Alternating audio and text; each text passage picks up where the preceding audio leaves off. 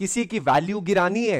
हाँ Cristiano Ronaldo world के top footballer है। और इरीना शेख के साथ पाँच साल का उनका रिलेशनशिप था, जिसका ब्रेकअप हो गया। ब्रेकअप के बाद जब लोगों ने नेगेटिव कमेंट्स करे तो इरीना शेख ने गुस्से में आकर बोला कि अगर मुझे रोनाल्डो के कारण फॉलो करते हैं तो मुझे अनफॉलो कर दो। इरीना एक सुपर मॉडल है और ढाई करोड़ फॉलोअर थे और चौबीस घंटे में एक करोड़ दस लाख गायब हो गए। इरीना के नेटवर्क तीन सौ पचपन करोड़ से एक रात में एक सौ पचास करोड़ हो गई। अपनी कदर इतनी बढ़ा ले कि तेरे छोड़ने से उसकी गिर जाए।